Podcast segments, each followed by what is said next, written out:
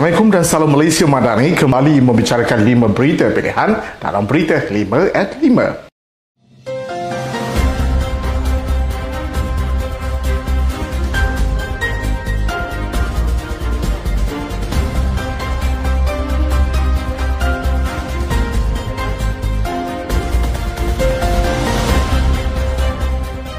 Esko Pergerakan Pemuda UMNO Malaysia Tengku Muhammad Hafiz Tengku Adena berkata pilihan raya berkuasa tempatan PBT bukanlah satu keperluan mendesak dan seharusnya tumpuan utama diberikan kepada isu penting berkaitan dengan rakyat. Beliau menegaskan berdasarkan keadaan semasa penolakan pilihan raya PBT harus diberikan keutamaan kerana banyak lagi isu-isu penting dan agenda reformasi yang perlu diberi perhatian. Beliau menegaskan kepentingan untuk melakukan pembaharuan pendidikan ini disifatkan lebih mendesak daripada mengalihkan sumber dan perhatian ke arah pilihan raya yang tidak perlu. Menurutnya, sebarang kenyataan yang berpotensi untuk menimbulkan konflik seharusnya dielakkan kerana kenyataan tersebut boleh menimbulkan perbalahan dan ketidakharmonian dalam kalangan rakyat Malaysia. Malangnya beliau memaklumkan masih ada individu yang tidak belajar sepenuhnya daripada pengalaman kerajaan Pakatan Harapan yang lalu di mana konflik yang ditimbulkan menimbulkan kecelaruan dan ketidakharmonian dalam kalangan kaum.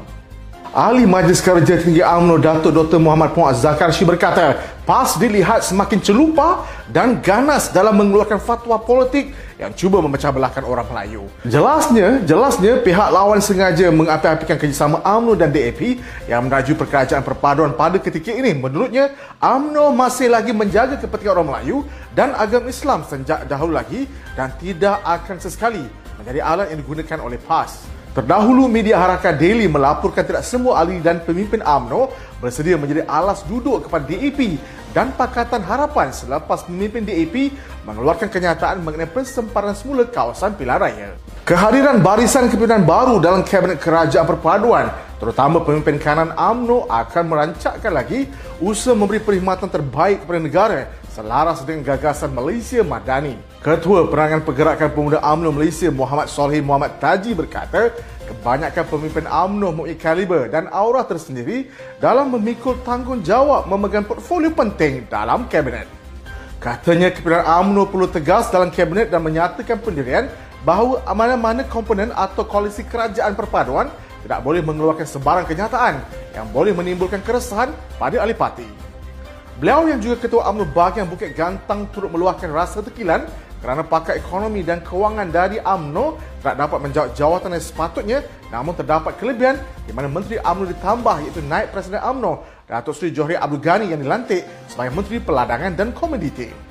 Terdahulu Perdana Menteri Datuk Seri Anwar Ibrahim melakukan rombakan pensurutan semula barisan jemaah menteri dengan merombak beberapa portfolio selain memperkenalkan kementerian baru.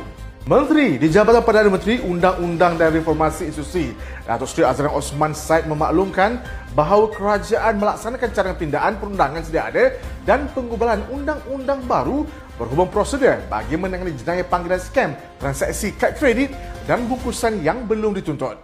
Beliau yang juga Ketua Perangan UMNO Malaysia berkata penilaian pantas dalam tempoh tiga bulan dibuat melalui konsultasi awam dan kerjasama ahli akademik Universiti Tempatan Awam dan Swasta mengenai carangan pindaan perundangan tersebut.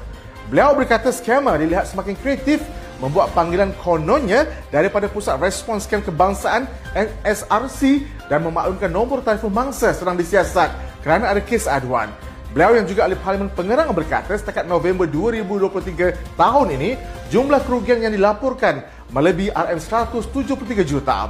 Tegasnya, walaupun pelbagai siasatan dan tindakan diambil kerajaan termasuk tindakan membekukan akaun bank scammer yang terlibat, kerajaan perlu meneliti semula perundangan yang sedia ada agar selaras dengan peredaran masa dan perkembangan teknologi hari ini. Ahli Majlis Kerja Tertinggi UMNO Datuk Seri Abdul Rahman Muhammad berpandangan Kerajaan Malaysia, pimpinan Perdana Menteri Datuk Seri Anwar Ibrahim terus bersifat tegas, berani dan istiqomah dalam menyatakan solidariti terhadap Palestin. Jelasnya ini terbukti dengan tindakan penuh yakin oleh kerajaan untuk melarang syarikat perkapal Israel daripada berlabuh di mana-mana pelabuhan dalam negara. Katanya ia sekaligus menundukkan segala tomahan negatif pihak pembangkang yang menganggap pihak kerajaan tidak serius dalam mengangkat perjuangan Palestin. Beliau yang juga Timbalan Menteri Sumber Manusia menjelaskan banyak kuasa besar di dunia akan terus memberi sokongan dan menyokong tindak tanduk Malaysia. Terdahulu, kerajaan Malaysia memutuskan untuk menyekat dan tidak membenarkan syarikat perkapalan yang berpangkalan di Israel ZIM daripada berlabuh di mana-mana pelabuhan Malaysia. Sekatan itu adalah tindak balas terhadap tindak Israel yang mengenepikan prinsip asas manusiaan dan melanggar undang-undang antarabangsa, manusia pembantaian dan kekejaman berterusan terhadap warga Palestin. Sekian daripada saya, Muhammad Saiful Muhammad Sahak. Jangan lupa temu janji kita Isnin hingga Jumaat jam 5 petang. 5 berita pilihan hanya di Berita 5 at 5. Assalamualaikum dan salam Malaysia Madani.